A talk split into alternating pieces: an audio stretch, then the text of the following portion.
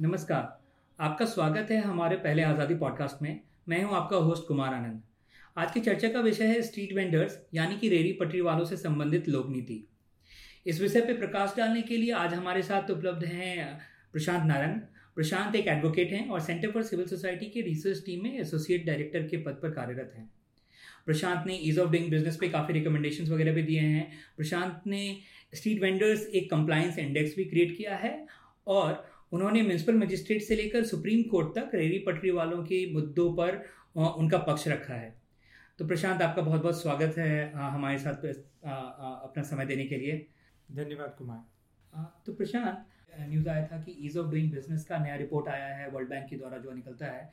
और इस साल पिछले गत वर्षों के की तरह ही इस साल इंडिया का रैंक चौदह रैंक ऊपर बढ़कर अब तिरसठ पर पहुँच पहुँच गया है। जब कहाँ पहले हम सौ में हुआ करते थे और अब हम सिक्सटीज में हैं तो जो प्रधान प्रधानमंत्री का एक था लक्ष्य कि हम पचास के अंदर आ जाएँगे तो लगता है कि हम पहुँचने ही वाले हैं। जी। तो फिर अगर अगर ईज ऑफ़ डूइंग बिज़नेस इतनी तेज़ी से हमारे यहाँ अच्छा हो रहा है तो क्लियरली जो स्ट्रीट वेंडर्स हैं जो रेडी पटरी वाले हैं वो भी बिज़नेस चलाते हैं धंधा चलाते हैं तो उनके लिए भी चीज़ें आज बहुत आसान हो गई होंगी। जी। आ, ऐसा बिल्कुल भी नहीं हुआ है। क्योंकि ईज ऑफ़ डूइंग बिज़नेस की मेथडोलॉजी में स्ट्रीट वेंडर यानी कि माइक्रो ऑन्टरप्रीनियर्स का कहीं कोई लेना देना नहीं है। तो जो वर्ल्ड बैंक की मेथडोलॉजी है ईज ऑफ़ डूइंग बिज़नेस के लिए उसमें वो लोग कंपनी खोल कितना खोलना सरल है? या किसी के लिए बिजली का कनेक्शन लेना या फैक्ट्री का लाइसेंस लेना कॉन्ट्रैक्ट इन्फोर्समेंट और इस तरह की चीज़ें उसमें शामिल हैं लेकिन स्ट्रीट वेंडर्स की रेडी पटरी वालों की समस्याएँ काफ़ी अलग तरह की हैं और ये इंडेक्स उनकी ही समस्याओं पर कोई खास उसको अपने उसमें इंडेक्स में नहीं लेता ओके okay. नहीं मुझे भी ऐसा ही कुछ लगा था शायद ऐसा ही कुछ होगा क्योंकि आ, और और वैसे भी ये जो ease of doing business ranking होती है वो भी केवल दिल्ली और मुंबई के आ, कुछ जगहों पे सर्वे करके करके किया जाता है। तो ऐसा नहीं कि वो पूरे देश का एक रिप्रेजेंटेशन है। आ, ऐसा भी नहीं है। तो आ, बहुत बार ऐसा लगता है कि जो स्ट्रीट वेंडर्स हैं वो अगर मैं पेडेस्ट्रियन हूँ मैं फुटपाथ यूज़ करने वाला हूँ तो मुझे लगता है कि जैसे वो इंक्रोचर्स हैं। और ऐसा दिखा भी जाता है न्यूज़पेपर्स में मैगजीन्स में जो लिखा जाता है उनके बारे में चाहे वो टीवी डिबेट्स के ऊपर हो कि वो इंक्रीजल्स हैं। बट कहीं ना कहीं ऐसा लगता है कि वो एक लीगल अनसर्टनिटी है काफ़ी जो लॉ का जो ग्रे जोन है ना उसमें काम कर रहे हैं। तो आपने तो काफ़ी हाई कोर्ट सुप्रीम कोर्ट और लोकल म्यूनसिपैलिटी कोर्ट वगैरह में इसके बारे में काफ़ी चर्चा की है। तो उसके बारे में कुछ बताएँगे? जी। तो मैं तो ये कहूँगा कि ये जो जोन है ये बिल्कुल वाइट जोन है। लेकिन जो। देखने वालों का नज़रिया है वो थोड़ा सा ग्रे है। कानूनी नज़रिए से अगर हम इसे देखें और थोड़े से अगर हम हिस्ट्री में जाएँ इसके तो ये मुद्दा 1980 के दशक से जो है वो कोर्ट में पहुँचा हुआ था। सुप्रीम कोर्ट में मुद्दा है? सॉरी रेडी पटरी वालों का मुद्दा। तो रेडी पटरी वालों के मुद्दे के तो सबसे पहले दो केसेस आए थे आ, सुप्रीम कोर्ट में। एक बॉम्बे हॉकर्स यूनियन था जो बॉम्बे से था। और दूसरा सोदन सिंह केस था जो दिल्ली से था। तो सोदन सिंह एक जनपद पर पटरी वाला था, जिसे लाइसेंस मिला। उसने अपने लाइसेंस रिन्यूअल के लिए दोबारा से एनडीएमसी में अप्लाई किया। एनडीएमसी ने उसे लाइसेंस उसका रिन्यू नहीं किया, लेकिन कोई कारण भी नहीं बताया। तो फिर वो उसके खिलाफ कोर्ट गया और भी कई वेंडर्स जो थे, रेडी पटरी वाले कोर्ट गए। तो ये दिल्ली हाई कोर्ट से सुप्रीम कोर्ट में मुद्दा पहुँचा। सुप्रीम कोर्ट में एनडीएमसी ने ये कहा कि भाई, ये सुप्रीम कोर्ट में आ कैसे सकता है? क्योंकि सुप्रीम कोर्ट में आप आर्टिकल बत्तीस में तभी आ सकते हैं अनुच्छेद बत्तीस में, कि अगर आपका कोई मौलिक अधिकार का हनन हो रहा है। तो एनडीएमसी का ये कहना था कि अगर आपको रेडी पटरी पे पटरी पे नहीं बैठने दिया गया तो आपके कौन से मौलिक अधिकार का हनन हो गया? तो इसने कहा ये मेरा मौलिक अधिकार है। मैं अपनी आजीविका अगर फुटपाथ पे बैठ के कमा रहा हूँ तो ये मेरा मौलिक अधिकार है। अब समस्या इसमें ये थी कि एनडीएमसी को लाइसेंस देना चाहिए था। अगर लाइसेंस नहीं दिया तो उसका कारण बताएँ। लिखित में कारण दें या कोई कारण बताएँ कि उन्होंने क्यों लाइसेंस नहीं दिया या फिर वो लाइसेंस किस बिना पे देते हैं वो आ, उसका जो क्राइटेरिया है वो खुले में पब्लिक होना चाहिए उनके पब्लिक डोमेन में होना चाहिए उसको पता होना चाहिए कि भाई ये क्राइटेरिया है सब लोग अप्लाई कर रहे हैं इनका क्राइटेरिया सबके लिए समान है अगर किसी का नहीं हुआ तो उसका इसलिए लाइसेंस उसको नहीं दिया गया। अब सुप्रीम कोर्ट बजाय कि ये देखने के कि उनका आखिर लाइसेंस देने का क्या क्राइटेरिया है उन्होंने वो क्राइटेरिया अपना पूरा किया कि किया या नहीं किया या उसको कारण बताया कि नहीं बताया भी हमने लाइसेंस क्यों नहीं दिया? बजाय ये देखने के सुप्रीम कोर्ट इस बात पे उलझ गया कि जो फुटपाथ पर बैठकर सामान बेचना है वो आपका मौलिक अधिकार है या नहीं? और उसने इस बात के लिए एक संविधान पीठ का गठन कर दिया। पाँच जज की बेंच बना दी। कि जो ये सवाल पे अपना डिसीज़न देगी कि ये मौलिक अधिकार है या नहीं है। तो ये उसका जवाब उन्होंने हालाँकि यही दिया कि ये मौलिक अधिकार है और उसमें उन्होंने एक बड़ी एक अच्छी रोचक बात रखी। वो ये रखी कि हमारे देश में आप सार्वजनिक स्थानों में कुछ हद तक आप उनको अपने निजी उपयोग में ला सकते हैं। जैसे कि जब हम चल रहे हैं तो हमारा सड़क पे चलना ये हमारा निजी उपयोग है। हम सड़क को चलने के लिए इस्तेमाल करते हैं। सड़कों पर बारातें निकलती हैं। ये भी एक उसका निजी इस्तेमाल है। जब कोई बिल्डिंग का रिपेयर होता है तो उस पर स्केफोल्डिंग लगाई जाती है तो वो भी कई बार रोड के आगे आ जाती है तो वो भी उसका निजी इस्तेमाल है।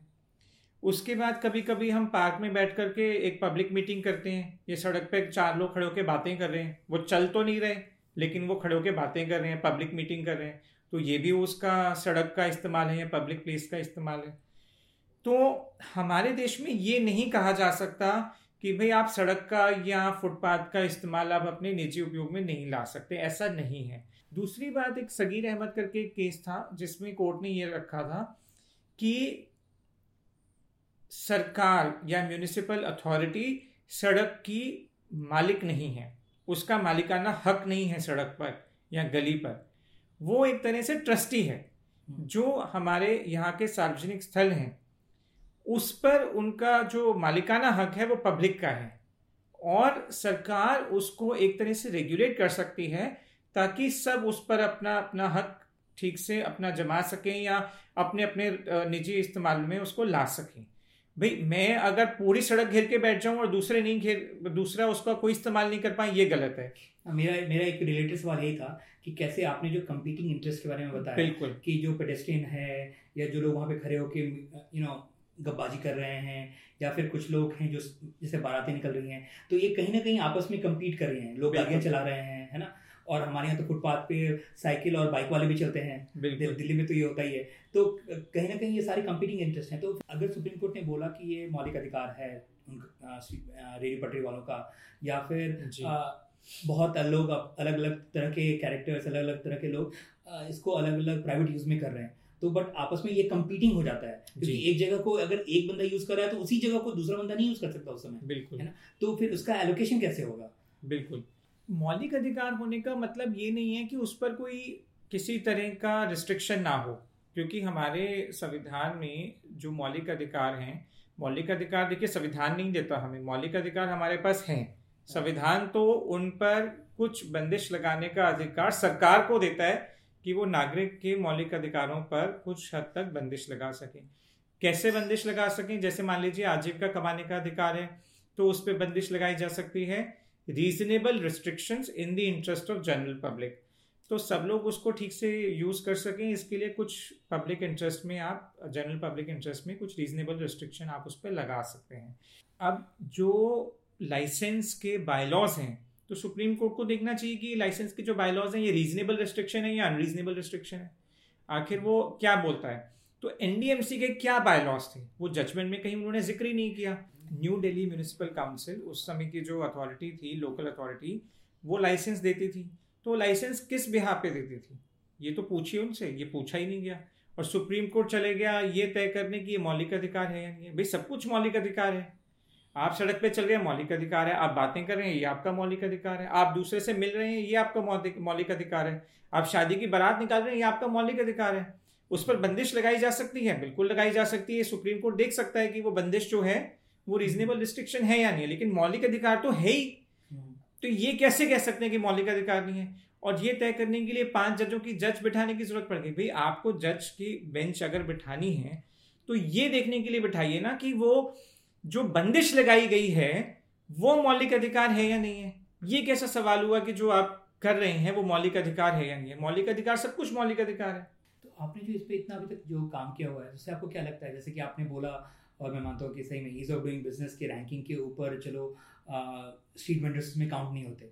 बट कहाँ तक अगर आपको रेटिंग देनी होती, मान लीजिए हम बाकी जगहों के बारे में नहीं जानते बट ज़ीरो से लेकर दस के बारे में की की रैंकिंग अगर आपको करनी होती, दस का मतलब कि ईज ऑफ़ डूइंग बिज़नेस बहुत बढ़िया है और ज़ीरो का मतलब काफ़ी ख़राब है वन टू टेन रखते हैं। तो उसमें आप इंडिया में ease of doing business for street vendors रेहड़ी पटरी वालों को कहाँ कहाँ आकलन उनका कहाँ करेंगे, एक से दस के, की रैंकिंग में? देखिए ये बहुत ही अनइवन मतलब विषम परिस्थितियाँ हैं और दूसरा इसको जनरलाइज करना बड़ा मुश्किल है क्योंकि कहीं कहीं पे तो स्ट्रीट वेंडर जो हैं वो बहुत अच्छे से अपना काम धंधा कर पा रहे हैं। जहाँ पर जैसे कुछ कुछ कुछ को तह बाजारी मिली है कुछ को लाइसेंस मिला है लेकिन बहुत बड़ी संख्या को नहीं मिला है। अब इसमें से कई ऐसे हैं जिनको परेशान नहीं किया जाता लेकिन कई ऐसे हैं जो काफ़ी सारे अथॉरिटीज़ को जैसे पुलिस को भी और म्यूनिसिपल कॉरपोरेशन को भी। और जहाँ पे वो बैठते हैं वो सामने अगर किसी दुकान के सामने मार्केट में बैठते हैं तो उस दुकानदार को भी तीन लोगों को वो पालते हैं। पुलिस को हफ़्ता देते हैं महीना देते हैं। जो म्यूनिसिपल कॉरपोरेशन है उसके कर्मचारियों को वो पैसा देते हैं ताकि वो उनको ना हटाएँ। और जिस दुकान के आगे बैठते हैं उस दुकानदार को भी वो महीने का या हफ़्ते का या कई बार दिहाड़ी का पैसा देते हैं। तो तीन तीन लोगों को पैसा देते हैं। तो जब वो पैसा दे ही रहे हैं तो फिर सरकार पैसा ले। सरकार पैसा ले और उन्हें सहूलियत दे और कम से कम अगर वो लीगलाइज और फॉर्मलाइज हो जाते हैं तो दो बातें होंगी। एक तो वो डर से नहीं जिएँगे, वो अपना निर्भीक होकर के अपना बिज़नेस कर पाएँगे और दूसरा सरकार को उनसे कमाई होगी और उनको बाकी लोगों को पैसा नहीं देना पड़ेगा। तो जो पैसा अभी वो रिश्वत के तौर पर म्यूनिसिपालिटी के लोगों को और पुलिस को देते हैं, वो पैसा सरकार के पास जाएगा। और ये कई सैकड़ों करोड़ों रुपए का जो है ये स्कैम है। और क्योंकि ये इसमें काफ़ी सारी एजेंसी शामिल हैं उनके लोगों का भ्रष्टाचार इस पे पनपता है तो इसके लिए ये नहीं चाहते कि कभी भी ये समस्या जो है इसका समाधान निकल कर आए। तो ईज ऑफ़ डूइंग बिज़नेस आप मानेंगे कि मतलब जो रेडी पट्टी वाले हैं उनके लिए बहुत हद तक आप ये समझ लीजिए कई लोगों के लिए तो दस में से एक या दस में से दो आप कह सकते हैं। हम्म। और कई लोगों के लिए हो सकता है कि पाँच या छः हो लेकिन तलवार सबके सब पे लटकती है। बट आपको पता होगा कुछ आप तो इस बारे में जानते ही हैं कि स्ट्रीट वेंडिंग एक्ट आया था थोड़ा टाइम पहले। तो एक सेंट्रल लॉ पास किया गया स्ट्रीट वेंडिंग के ऊपर। उसका आप थोड़ा सा तो नाम बता देंगे बट साथ में ये बताइए कि अगर सेंट्रल लॉ पास हो गया है तो इस तरह की जो समस्याएँ हैं कि तीन तीन अलग अलग तरह के लोगों को अलग अलग कैरेक्टर्स को मुझे पैसे देकर उस डर में, भय में जीना है ना वो तो अब तक खत्म हो जाना चाहिए उस लॉ के अंतर्गत। हाँ तो देखिए, जो नया कानून आया, वो देश की संसद ने 2014 में पास किया। और उसके बाद वो एक्ट नोटिफाई कुछ महीने बाद ही नोटिफाई हो गया। और हम 2015 में हम लोग जनवरी के महीने में जयपुर गए क्योंकि वहाँ से हमको कई रेडी पटरी वालों की शिकायतें आ रही थी कि पुलिस अभी भी उनको परेशान करती है। तो जिस दिन हम जयपुर पहुँचे, उसी दिन की बात है कि वो प्रशासन जो था वो काफ़ी रेडी पटरी वालों पर कार्रवाई करने पहुँचा हुआ था। और हम मौका वारदात पे पहुँचे तो वहाँ पर बुलडोज़र और काफ़ी सारी पुलिस फोर्स वहाँ पर आई थी और वो थड़ियाँ तोड़ी जा रही थी। तो मैं समझ सकता हूँ कि थड़ी अगर नीचे ज़मीन से वो पक्की बनी हुई है तो उसको तोड़ा जाना चाहिए। मतलब? थड़ी तो राजस्थान में या कुछ प्रदेशों में हमारे यहाँ पर ऐसे पटरी जो सीमेंट की लगा करके या पक्का एक वो बना दिया गया वो वो लोग तोड़ रहे थे प्रशासन तोड़ रहा था। लेकिन जो लोग हैंड वो हथ रिक्शा या ऐसे अपने मोबाइल रिक्शा या उस तरह से अपना काम करते हैं उनको नहीं हटाया जाना सकते। और ये कानून इस मामले में स्पष्ट है कि आप उनको नहीं हटा सकते। लेकिन उसके बावजूद काफ़ी सारे वेंडर्स को हमारे सामने हटाया जा रहा था। तो हमने इस बारे में उनसे बात करने की कोशिश की प्रशासन से लेकिन हमारी कोई सुनवाई नहीं हुई। अब कानून के हिसाब से बिल्कुल इलीगल है बिल्कुल गैर कानूनी है क्योंकि कानून ये स्पष्ट कहता है कि जब तक आप सभी आ, अपने इलाके के या अपने जो भी म्यूनिसिपालिटी है, उसके इलाके का वो जितने भी रेडी पटरी वाले हैं, उनका एक सर्वे नहीं कर लेती। तो उसको सर्वे करना होगा। सर्वे के बाद वो उनको आई कार्ड देगी वेंडिंग का लाइसेंस देगी और उनको वहाँ पर सब जगह पे उनको नियमित करेगी, बिठाएगी। तब वो आगे रेलोकेशन कर सकती है या इविक्शन कर सकती है। तब तक वो किसी को भी नहीं हटा सकती। और उसके बावजूद वहाँ पर ये हुआ और हम उसके बाद पुलिस स्टेशन गए कि जो ये हो रहा है, वो गैरकानूनी हो रहा है। तो पुलिस ने कहा किस कानून में गैर कानूनी हो रहा है भाई? तो हमने उनको कानून दिखाया। उनको कानून के बारे में पता नहीं था। उनको कानून के बारे में बिल्कुल नहीं पता था। और वो हंस रहे थे कहते ये कानून है ही नहीं हमारे यहाँ पे लागू नहीं होता। तो मैंने उनसे पूछा भाई आप हिंदुस्तान में आता है राजस्थान या पाकिस्तान में आता है? आप ऐसी बात कर रहे हैं कि ये देश की संसद का जो पास किया हुआ कानून है वो आप कहते हैं कि राजस्थान में लागू नहीं होता आप देश का हिस्सा है भाई। ऐसे कैसे देश की संसद का आप अपमान कर सकते हैं कि ये कानून जो है राजस्थान में लागू नहीं होता? उसके बाद हमने हाईकोर्ट में केस डाला हुआ था। हमने वहाँ पे जाके बोला कि ये कानून जो है ये लागू करिए आप। Jaipur high court Jaipur high court में Rajasthan high court Jaipur Jaipur bench. High court का ये डिसीज़न आया कि ये कानून राजस्थान में लागू नहीं होता। What? ये इतना ज़्यादा हमारे लिए आश्चर्यचकित करने वाली बात थी कि हाई कोर्ट की बेंच ये कह रही है कि ये जो देश की संसद का पैदा पास किया हुआ कानून है ये अभी तक राजस्थान में नोटिफाई नहीं हुआ। जबकि एक मई दो हज़ार चौदह को ही, क्योंकि कानून मार्च में पास हुआ और मई में एक मई को ये नोटिफाई हुआ। और राजस्थान हाईकोर्ट ने कहा, भाई ये नोटिफाई जो है, ये नोटिफिकेशन राजस्थान के लिए नहीं है। कमाल है। हमने राजस्थान से जो एक सांसद थे, उनसे लोकसभा में ये बोला, राज्यसभा में प्रश्न पूछने के लिए। उन्होंने प्रश्न पूछा कि, भाई क्या ये कानून सब जगह लागू उन्होंने कहा तो जो मिनिस्टर थे केंद्रीय मंत्री ने ये बयान दिया सदन में कि भाई ये कानून पूरे देश में लागू है। हालाँकि नोटिफिकेशन तो था ही। हम्म। अब वो उनका बयान और नोटिफिकेशन लेके हम सुप्रीम कोर्ट गए कि बताइए ये देश में कानून लागू है कि नहीं राजस्थान में कानून लागू है या नहीं? तो सुप्रीम कोर्ट को यह तय करने में एक साल लगा कि ये कानून जो है राजस्थान में लागू है या नहीं। अब लकी थे एक साल में हो गया इसका डिसीज़न तो अब बताइए कि ये मतलब अगर न्यायपालिका देश का जो हाई कोर्ट और सुप्रीम कोर्ट में अगर इस बात को लेकर के, इसको तय करने को लेकर के अगर दो साल निकल जाएँ तो बाकी आप पुलिस को और बाकी सरकारों को आप क्या कहेंगे? तो मैं मैं मैं इस बारे में सोच रहा हूँ कि आप जब पहुँचे थे, जिस मौका वारदात की आप बात कर रहे थे, जहाँ बुलडोजर्स और पुलिस वाले तोड़ने वाले थे उनका उनका क्या हुआ इस बीच? है ना? ये जो दो साल से वो चल, चला आ रहा बिल्कुल बिल्कुल बिल्कुल। तो ये सब तो पूरे देश में चल ही रहा है। तो होता क्या है कि एक दिन सबको भगा दिया जाता है पुलिस इकट्ठे होती है सबको निकाल देती है वहाँ से हटा देती है और फिर अगले दिन जो है वो सर्वे किया जाता है। ओके। कानून के हिसाब से सर्वे तो करना है हाँ। लेकिन पहले उनको सबको भगा दो और फिर अगले दिन आप सर्वे करने जाओ। कि वो जगह खाली है वो जगह तो खाली है वहाँ तो वेंडर्स है ही नहीं हमने सर्वे कर लिया। यहाँ तो कोई था ही नहीं। तो इस तरह से कानून लागू हो रहा है। इससे मेरा एक रिलेटेड सवाल था उसका आप शायद संक्षेप में यहाँ से दे दें कि अगर मान लीजिए हाई कोर्ट कहती है कानून यहाँ अप्लाई नहीं करता है और जनरली लगता है तो ये किसके दायरे में आता है इसको इम्प्लीमेंट करना? केंद्रीय सरकार के राज्य सरकार के या लोकल गवर्नमेंट में कि, किसके दायरे में आता है? हाँ तो देखिए कानून तो जो है वो संसद ने पास किया लेकिन इस पर जो रूल्स और स्कीम बनानी है वो जो राज्य की सरकारें हैं उनको बनानी थी। हम्म। और इसके अलावा इस कानून का जो सबसे महत्वपूर्ण पहलू है वो है टाउन वेंडिंग कमेटी तो वो एक तरह से एक पार्टिसिपेटरी गवर्नेंस का मॉडल है जिसमें 40 परसेंट प्रतिनिधि जो होंगे वो चुने हुए प्रतिनिधि होंगे रेडी पटरी वालों के। इसका मतलब है कि उनको इलेक्शन कराना पड़ेगा। तो ये जो कमेटी है ये म्यूनिसिपल कॉरपोरेशन जो लोकल अथॉरिटी होगी किसी भी शहर की या ज़िले की या कस्बे की उसके साथ मिलकर के ये काम करेगी। और म्यूनिसिपैलिटीज़ को जो है वो जगह उपलब्ध कराएगी ऑफ़िस उपलब्ध कराएगी, कर्मचारी उपलब्ध कराएगी और ये कमेटी ही काफ़ी सारे अपने निर्णय लेगी कि इस कानून को कैसे लागू करना है और मान लीजिए सर्वे करना है तो ये कमेटी सर्वे कराएगी।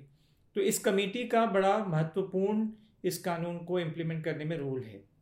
लेकिन बहुत अधिकांश जगहों पर अभी तक ये कमेटी या तो कॉन्स्टिट्यूट नहीं हुई है। और अगर बनाई गई है तो अभी तक उसकी पहली मीटिंग नहीं हुई है।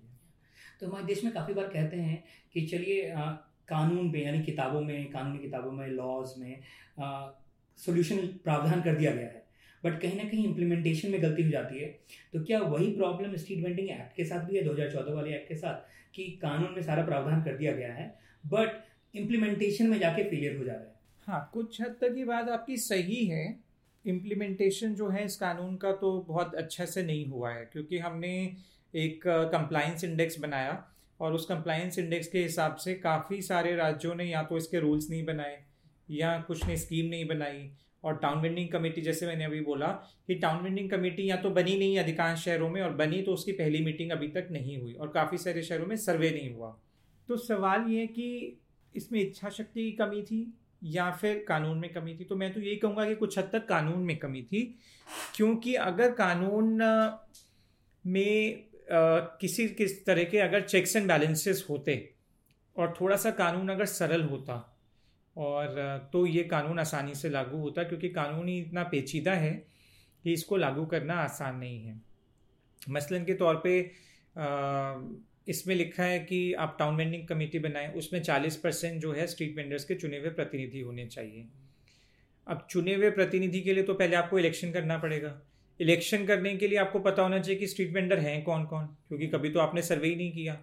उनका वोटिंग लिस्ट बनाना उनका वोटिंग लिस्ट वोटिंग लिस्ट के लिए आपको उनकी लिस्ट के लिए सर्वे करना पड़ेगा।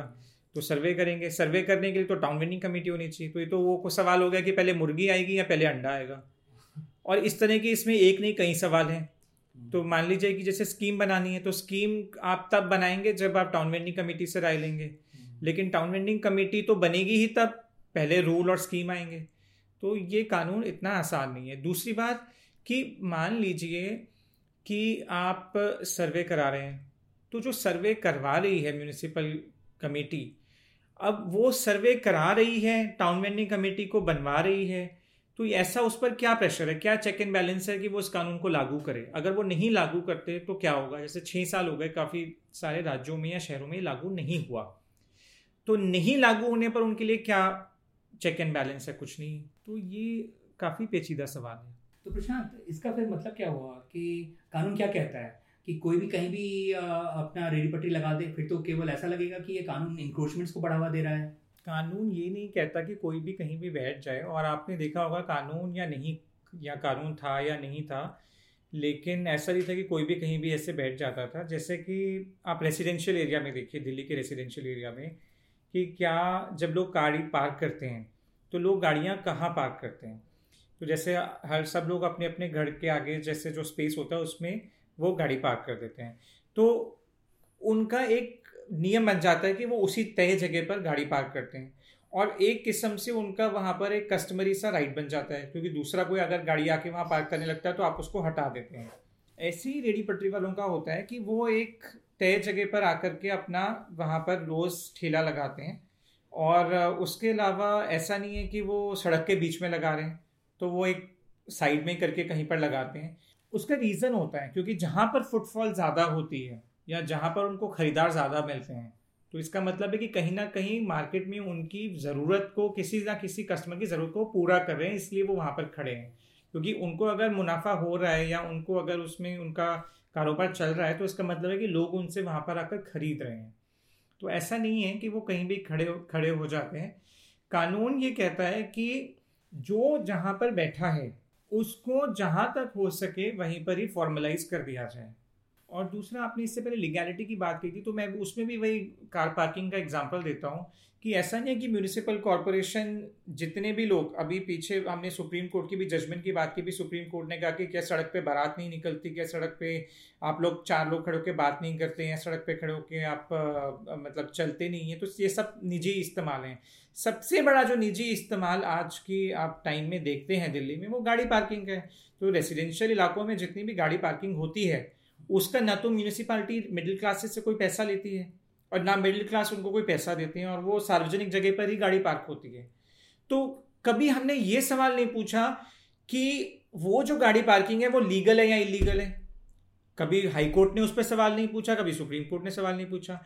हालाँकि हाल ही में भी दो सितंबर को सुप्रीम कोर्ट का एक ऑर्डर एमसी मेहता केस में आया था, जिसमें सुप्रीम कोर्ट ने कहा कि भी दिल्ली के रेसिडेंशियल इलाकों में फुटपाथ के ऊपर आपने सिक्योरिटी कैबिन कोठी वालों ने बना रखे हैं आर डब्ल्यू वालों ने केबिन बना रखे हैं पॉटेड प्लांट्स लगा रखे हैं, घर के आगे अपने गार्डन बना रखे हैं तो आप उनको हटाइए।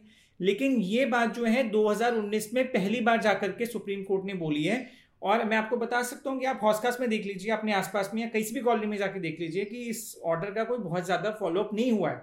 हुआ क्या है कि एमसीडी वालों ने हमारे यहाँ पास ही में, और मेरे को लगता है कि ऐसा बहुत जगह दिल्ली में हुआ होगा कि म्यूनिसिपालिटी वालों ने सबसे पहले जाके रेडी पटरी वालों को नोटिस जारी किया, जो कि हॉस्कास में भी किया, पचास सौ रेडी पटरी वालों को नोटिस जारी कर दिया कि सुप्रीम कोर्ट के आदेशानुसार आपको इस दिन हटाया जाएगा।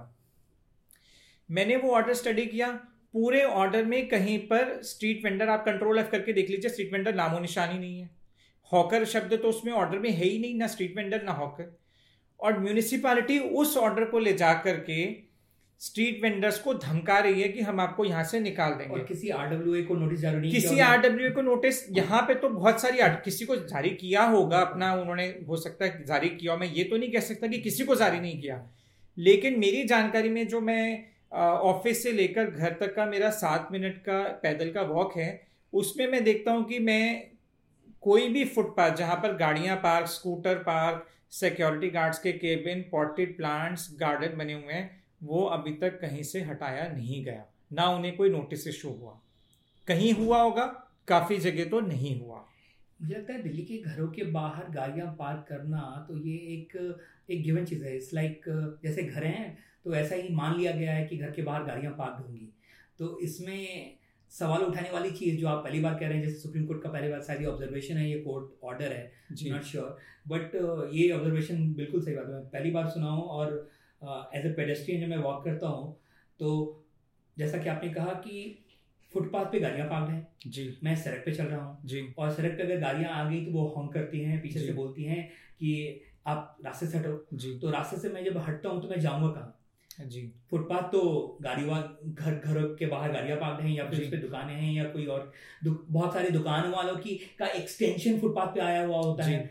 और तो फिर पेडेस्ट्रियन आके जाए तो जाए कहाँ बिल्कुल बिल्कुल। तो ये तो मुद्दा है ही, और इसीलिए म्यूनिसिपल कॉरपोरेशन को चाहिए कि जितने भी निजी इस्तेमाल होते हैं पब्लिक स्पेस के तो उनको आपस में जो आपने सबसे पहली बात की कंपीटिंग क्लेम्स तो कंपीटिंग क्लेम्स की जो नेगोशिएशन है, जो उनका मैनेजमेंट है या पब्लिक स्पेस का जो मैनेजमेंट है तो यही तो उसकी जिम्मेवारी है म्यूनिसिपल कॉरपोरेशन की। लेकिन वो जिम्मेवारी कैसे निभा रहे हैं? कि किसी को तो लात मार के निकाल दिया, और किसी को पलकों आँखों पे बिठा रखा है उन्होंने, कि ठीक है, आप गाड़ी लगा रहे हैं तो कोई बात नहीं, आप लगाइए। मिडिल क्लासेस से तो कोई पैसा ही लिया ही नहीं जा रहा।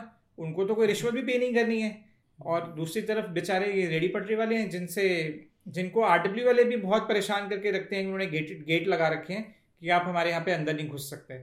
और वो दुकानदार जिनके सामने की जगह पर बैठने के लिए जो है रेडी पटरी वाला दुकानदार को पैसा देता है। बताइए दुकानदार के सामने की जो जगह है वो तो उसकी नहीं है वो तो म्यूनिसिपालिटी की है।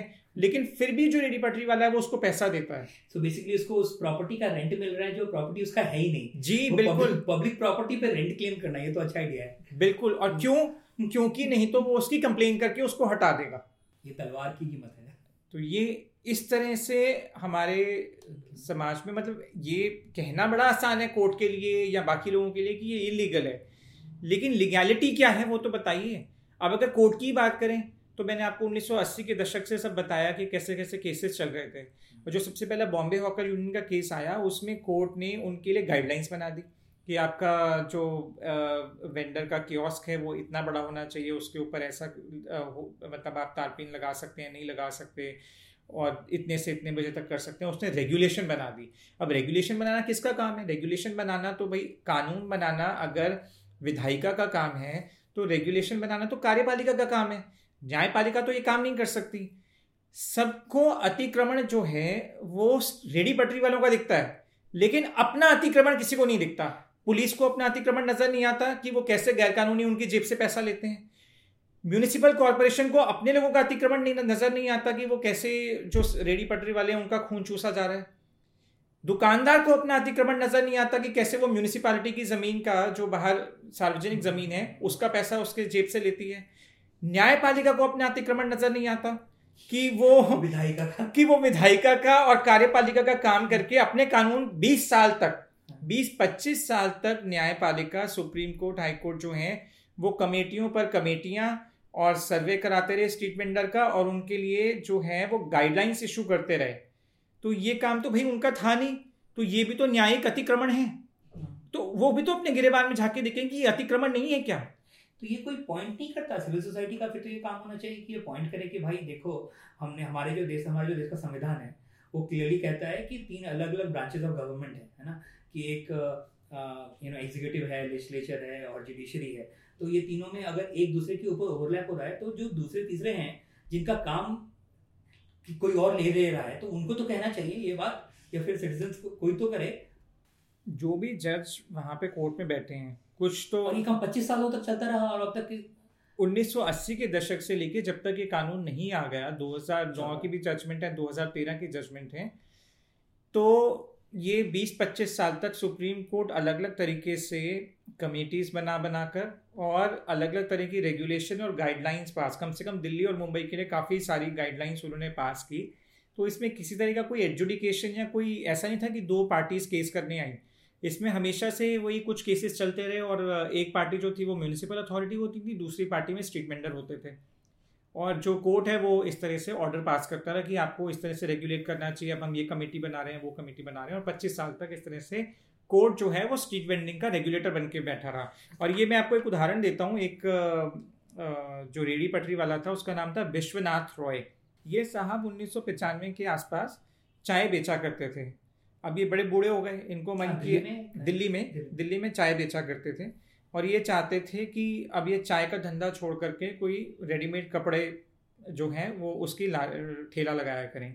एनडीएमसी जो लाइसेंस देता था उस पर ये लिख के देता था कि आप क्या धंधा कर सकते हैं। हालाँकि मटेरियल होना नहीं चाहिए कि भाई आप चाय बेच रहे हैं सड़क पे या फिर आप कपड़े बेच रहे हैं उससे क्या फ़र्क पड़ रहा है? आपका डिसीज़न है। हाँ। लेकिन उसको विश्वनाथ रॉय साहब को एनडीएमसी में अप्लाई करना पड़ा। कि परमिशन टू चेंज बिज़नेस अभी हम ईज ऑफ़ डूइंग बिज़नेस की बात कर रहे थे। हम्म। तो एक स्ट्रीट वेंडर चाय बेचेगा या कपड़ा बेचेगा इसके लिए उन्हें अप्लाई करना पड़ा एनडीएमसी अब उन दिनों में सुप्रीम कोर्ट ने एक थरेजा कमेटी अपॉइंट की हुई थी।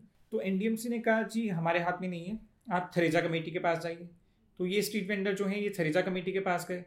थरेजा कमेटी ने जो सुनवाई, अगली सुनवाई की तारीख थी, उस तारीख पर सुप्रीम कोर्ट के आगे इनका पक्ष रखा कि ये स्ट्रीट वेंडर अपना धंधा जो है चाय वाले से, कपड़े वाले का करना चाहते हैं तो आप इस पर डिसीज़न दीजिए।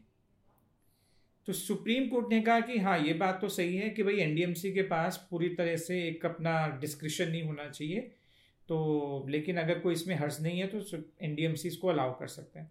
पर कहने की बात यह है कि दिल्ली में हज़ारों लाखों रेडी पटरी वाले हैं। एक रेडी पटरी वाले को अपना धंधा चेंज कराने के लिए सुप्रीम कोर्ट जाना पड़ा। आप सोचिए इसका मतलब है कि कल को दस बीस हज़ार लोगों ने अगर अपना धंधा चेंज कर दें या कोई भी किसी तरह की परमिशन नहीं तो उसके लिए सुप्रीम कोर्ट जाएँगे। नहीं दूसरी बात तो ये है ना कि भाई as an entrepreneur as a businessman मुझे पता होगा ना कि इस जगह पे कौन सी चीज़ बेचने से बिल्कुल। फ़ायदा होगा। और अगर कल को विधायिका या न्याय न्यायपालिका करना शुरू कर दे बिल्कुल। है ना? फिर तो फिर तो परेशानी की बात है। और ये भी नहीं कि विधायिका न्यायपालिका तो न्यायपालिका सुप्रीम कोर्ट आपको बताएगा। वैसे तो सुप्रीम कोर्ट आपको पता है कि काफ़ी चीज़ों में बताता है कि भाई शिवलिंग के ऊपर जल कितना चढ़ाना है दही हांडी की ऊंचाई कितनी होनी चाहिए। तो इस तरह से ये भी सुप्रीम कोर्ट आपको बता सकता है कि आपको कौन सा धंधा करना चाहिए। तो कहने का मतलब है कि अतिक्रमण तो सब जगह है। लेकिन क्योंकि हमने ग्रे रंग का चश्मा लगाया है तो सबसे ज़्यादा ग्रे जोन जो हमें है वो स्ट्रीट वेंडर के केस में दिखता है। क्योंकि उनकी आवाज़ जो है वो काफ़ी बुलंद नहीं है वो नीचे सबसे नीचे दबी हुई आवाज़ है। सब दबाना सबसे आसान है। उनको दबाना आसान है। सबसे दबाना उनको आसान है। अभी जो दोनों आपने उदाहरण दिया वो शिवलिंग का दूसरा वो एक अच्छा मुद्दा हो सकता है हमारे अगले टॉपिक के लिए। अगली बात पे उस पर ज़रूर चर्चा करेंगे। बट मैं मैं अगला ये कहूँगा फिर अब इसको थोड़ा सा क्लोज करने की कोशिश करते हैं। चलिए मानिए मैंने ये समझा कि आप कह रहे हैं 2014 का जो ये कानून है सेंट्रल गवर्नमेंट का वो एक परफेक्ट कानून नहीं है।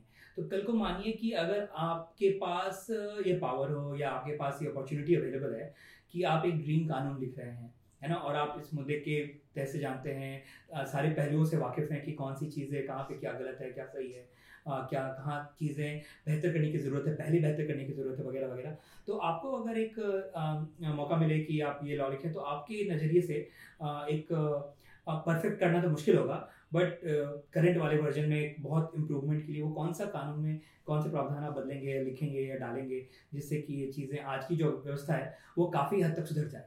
देखिए, सबसे बड़ी बात तो ये है कि हमारे यहाँ पर जो seventy third seventy fourth amendment लागू नहीं हुआ। श्रोताओं की जानकारी के लिए मैं बता दूँ कि seventy third and seventy fourth amendment local government Panchayati Raj और लोकल म्यूनसिपल कॉरपोरेशन को एम्पावर करता है ताकि वो आ, बहुत सारी डिसीज़न वो खुद से लेके हमारे यहाँ कानून में third year of the government available नहीं है। तो एक तरह से कहीं ना कहीं वो third year of the government बनाता है बट वो कानून आज तक कभी अच्छे तरीके से इम्प्लीमेंट नहीं हो पाया है। तो क्योंकि ये जो अर्बन लोकल बॉडीज़ अभी भी जैसे म्यूनिसिपल कॉरपोरेशन है तो काफ़ी सेंट्रलाइज लेवल पे काम करती है। लेकिन अगर यही हमारे यहाँ पे वार्ड सभा होती या मोहल्ला सभा होती तो ये इस तरह की जो समस्याएँ हैं, उनका बहुत अच्छे समाधान हो जाता। क्योंकि मोहल्ला सभा या वार्ड सभा डिसाइड करती कि भाई यहाँ पर जो रेडी पटरी वाले हैं, बैठेंगे, नहीं बैठेंगे बैठेंगे तो कौन से तय स्थान पर बैठेंगे? अब उसका समाधान इस कानून ने इससे निकाला है कि वो उन्होंने एक टाउन वेंडिंग कमेटी बनाई है, जिसमें चालीस परसेंट स्ट्रीट वेंडर होंगे। तो लेकिन इसके लिए इलेक्शन कराने पड़ेंगे। अब उसकी जो यूटिलिटी है, वो सिर्फ़ इतनी तक ही है कि वो स्ट्रीट वेंडर के इलेक्शन कराएगा। लेकिन मोहल्ला सभा जो है, वो काफ़ी सारे और, या वार्ड सभा जो है, वो बहुत सारे, जो seventy third seventy fourth amendment में करीब अट्ठारह के करीब ऐसे उन्होंने लिस्ट दी है कि जिन चीज़ों पर वो अपना निर्णय ले सकते थे। आप ये देखिए कि आखिर ये कानून जो है, वो किस रिसोर्स का यूज़ रेगुलेट करता है? तो ये कानून स्ट्रीट वेंडर को रेगुलेट कर रहा है। हम्म। लेकिन स्ट्रीट वेंडर रेगुलेट करने की चीज़ नहीं है। रेगुलेट तो आपको एक रिसोर्स का यूज़ करना है। तो रिसोर्स क्या है? पब्लिक स्पेस हाँ। अब पब्लिक स्पेस का जो यूज़ है वो अभी हमने बहुत सारे यूजेस गिनवाए। भाई आप वहाँ पे बारात भी चला सकते हैं गाड़ी की पार्किंग भी कर सकते हैं आप चल भी रहे हैं घूम भी रहे हैं। तो स्ट्रीट वेंडर क्या पेडेस्ट्रन का व्यू पॉइंट समझेगा? क्या स्ट्रीट वेंडर गाड़ी गाड़ी की पार्किंग का व्यू पॉइंट समझेगा? तो वो जो टाउन वेंडिंग कमेटी है ये पेडेस्ट्रियन स्ट्रीट वेंडर का भी समझेगा अब जो टाउन वेंडिंग कमेटी है उसका तो नाम ही वेंडिंग कमेटी है ना? उसका नाम पब्लिक स्पेस कमेटी नहीं है। उसका नाम वार्ड सभा या मोहल्ला तो कहने का मतलब है कि आपको रेगुलेट क्या करना है? आपको वेंडिंग को रेगुलेट करना था या आपको पब्लिक स्पेस के यूज़ को रेगुलेट करना था? तो आई थिंक ये जो इस कानून का पहलू है ये सही नहीं है। आज को आपने स्ट्रीट वेंडर्स के लिए कानून बनाया। कल को आप क्या गाड़ी की पार्किंग के लिए अलग कानून बनाएँगे? और आप बोलेंगे कि अच्छा अब एक कमेटी बनाई जाए, कार ओनर्स कमेटी, जिसमें 40 परसेंट कार ओनर होंगे और उसमें सभी कार ओनर्स का इलेक्शन होगा। वो तो होना चाहिए। उन्होंने ये वाली टेस्ट रेल पट्टी वालों के लिए बनाया। हाँ। और फिर पेडेस्ट्रियन के लिए कमेटी बनाओ। कमेटी बनाएँगे। और फिर वो कमेटियाँ हाँ। आपस में कैसे कोऑर्डिनेट करेंगी। तो। ये इसमें गड़बड़ अब मैं आपको एक उदाहरण देता हूँ कि दिल्ली में गाड़ी पार्किंग का कैसे रेगुलेशन किया जाता है? म्यूनिसिपालिटी कैसे करती है? तो म्यूनिसिपालिटी जो पार्किंग किया पार्किंग जोन या पार्किंग एरिया उसको आइडेंटिफाई करती है। उसमें पार्किंग के स्लॉट्स को आइडेंटिफाई कहीं कहीं कर रखा है। और उनको वो ऑप्शन कर देती है कॉन्ट्रैक्टर को। और कॉन्ट्रैक्टर अपना एम्प्लॉय वहाँ खड़ा करते हैं। उनके गले में मशीन होती है टिकटिंग मशीन कूपन और आप कोई भी गाड़ी पार्किंग करने जाता है, वो उसको घंटे के हिसाब से गाड़ी पार्किंग करने देते हैं और घंटे के हिसाब से उसे टिकट इशू करके और पैसा ले देते हैं। जो पैसा लिया जाता है, वो म्यूनिसिपालिटी के साथ तय दाम होता है कि कॉन्ट्रैक्टर उससे ज़्यादा पैसा नहीं लेता। तो जैसे जो आम मार्केट्स हैं लोकल मार्केट्स वहाँ पर मान लीजिए पार्किंग का चार्ज बीस रुपये घंटा है। कहीं कहीं पर ये चार्ज जो है, वो तीस या चालीस या पचास रुपये घंटा भी होगा। तो ये दाम म्यूनिसिपालिटी ने तय कर रखा है और कॉन्ट्रैक्टर उससे ज़्यादा नहीं ले सकता। और कॉन्ट्रैक्टर जो है वो मंथली हर महीने के महीने लमसम अमाउंट जो है वो म्यूनिसिपालिटी को देता है। अब इसमें देखिए, इसमें कोई कमेटी नहीं है और ना ही इसमें जो है कि कोई करे, तरह का इलेक्शन है और ना ही गाड़ी के पार्किंग वालों का कोई सर्वे है। आपको उससे मतलब ही नहीं है आपकी तो जगह फिक्स्ड है, आप उस पर कोई भी आके वो गाड़ी खड़ी कर ले। अब मैं ये कहूँगा कि वो जगह पर चाहे कोई गाड़ी खड़ी करे या अपना ठेला खड़ा करे इसमें क्या फ़र्क है? हो सकता है कहीं फ़र्क है तो जहाँ पे फ़र्क है वहाँ पे आप फ़र्क करिए और जहाँ पे फ़र्क नहीं है वहाँ पे फ़र्क नहीं करिए। तो कहने का मतलब है कि आपको सिस्टम को जहाँ तक हो सके एक नज़रिए से देखने की ज़रूरत थी। ये अलग कमेटी बना देने से इसका समाधान कैसे होगा ये आ, कहीं ना कहीं ये बड़ी प्रॉब्लमेटिक बात है और जो पब्लिक यूज़ है वो बहुत सारे पब्लिक यूज़ हैं। तो ये कमेटी उन पब्लिक यूज़र्स का समाधान कैसे करेगी? ये एक पहलू है। दूसरा पहलू ये है कि स्ट्रीट वेंडर के इलेक्शन कराना और ये बॉडी को क्रिएट करना और फिर उसको चलाना हम्म। क्योंकि काफ़ी सारी जगह पे इसकी पहली मीटिंग नहीं हुई क्योंकि जब भी म्यूनिसिपल कमिश्नर म्यूनिसिपैलिटी के एम्प्लॉयज़ और ये स्ट्रीट वेंडर आके बैठते हैं तो आपस में एक निर्णय पर पहुँच पाना उनके लिए बड़ा मुश्किल होता है। तो ये एक और समस्या है। तो ऐसी छोटी छोटी कई तरह की समस्याएँ कि कानून जो है वो बहुत आगे आसानी से नहीं बढ़ पा रहा है। अब आप कहेंगे कि क्या हमें सब जगह वो गाड़ी के पार्किंग का मॉडल कर देना चाहिए? तो मैं ये नहीं कहूँगा कि सब जगह गाड़ी का पार्किंग का मॉडल जो है वो सक्सेसफुल होगा। लेकिन उस मॉडल में क्या ऐसे हम स्ट्रैटेजिक चेंजेस कर सकते हैं कि सक्सेसफुल होगा? तो मान लीजिए कि स्ट्रीट वेंडर की लोकल एसोसिएशन है कि जैसे हॉस खास में पचास स्ट्रीट वेंडर बैठे हैं, उनकी एसोसिएशन है। तो जो एसोसिएशन का प्रधान है म्यूनिसिपालिटी उससे बोल सकती है कि भाई आप हमें महीने के महीने पैसे दे दो। और ये लिस्ट बता दो हमको कि कौन वेंडर कहाँ पे बैठा है और आप उससे महीने का क्या पैसा ले रहे हो। और आप एसोसिएशन अपना पैसा ले और हमें महीने के महीने इतना पैसा दे दे। नहीं तो आप ये सोचिए कि कहाँ तक एमसीडी एक एक वेंडर से पैसा? अगर दिल्ली में दो चार लाख वेंडर्स हैं तो एमसीडी का तो इतना स्टाफ ही नहीं होगा कि वो एक एक वेंडर का हिसाब किताब रख सके। तो कहीं ना कहीं आपको एक एजेंसी मॉडल तो रखना ही पड़ेगा, चाहे वो एजेंसी उसकी एसोसिएशन हो या फिर वो कॉन्ट्रैक्टर बेस्ड मॉडल हो, लेकिन आपको बीच में एक एजेंट तो चाहिए जो स्ट्रीट वेंडर्स के ऊपर लोकली वो कानून को इन्फोर्स कर सके। वो एजेंट मोहल्ला सभा भी हो सकता था, वार्ड सभा भी हो सकता था, वो कॉन्ट्रैक्टर भी हो सकता है, वो स्ट्रीट वेंडर की अपनी एसोसिएशन भी हो सकती है। लेकिन वो जो मिडिल मैन है, वो न केवल फ़ीस या एक आपको महीने का महीने रेवेन्यू एमसीडी को देगा, बल्कि ये इन्फोर्स भी करेगा कि जो प्रॉपर्टी राइट्स हैं एनक्रोचमेंट कोई और नहीं हो रही है, कोई नए लोग वहाँ पर आके बैठ नहीं रहे हैं और जो तय स्लॉट्स हैं, सिर्फ़ वहीं पर बेंडिंग हो रही है। तो एक ये बहुत अच्छा मॉडल हो सकता था। नहीं, और दूसरी बात ये भी है कि जैसे कि अगर इंडिया में मान लीजिए कि 600 से या 700 अर्बन लोकल बॉडीज़ हैं, है ना म्यूनसिपल कॉरपोरेशन हैं तो ज़रूरी नहीं है कि अगर हम उन सारी बॉडीज़ को एम्पावर कर देते हैं जैसा कि तिहत्तर और चौहत्तरवा जो अमेंडमेंट टू द कॉन्स्टिट्यूशन था, उनका मे बी शायद एक मोटिव रहा होगा कि उनको एम्पावर करना। तो ऐसे 600 या 700 जितनी भी लोकल बॉडीज़ हैं वो आपस में एक्सपेरिमेंट करती हैं और हर कोई अपना अपना मॉडल अप्लाई कर रहा होता था। ऐसा नहीं है कि हमने देश के नई दिल्ली से एक मॉडल अप्लाई कर दिया और बोला है कि पूरे देश के सारे 600 जगहों पे सेम मॉडल अप्लाई करो है ना? वो आपस में अलग अलग तरीके से डिसाइड कर सकते हैं कि कौन सा हाँ।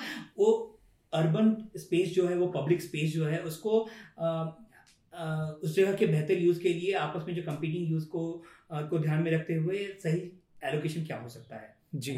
तो वो कर सकते थे। और एक्सपेरिमेंटेशन से ही सोल्यूशन कहीं ना कहीं निकल कर आते हैं राधा देन ये कि कह देना कि हम ये तरीका कर रहे हैं अब आप इलेक्शन चालू कर दो अपनी टीवी बनाना शुरू कर दो। जी। मैं आपकी बात से सहमत हूँ। केवल इसका रीज़न ये था कि ऐसा क्यों नहीं हो पाया?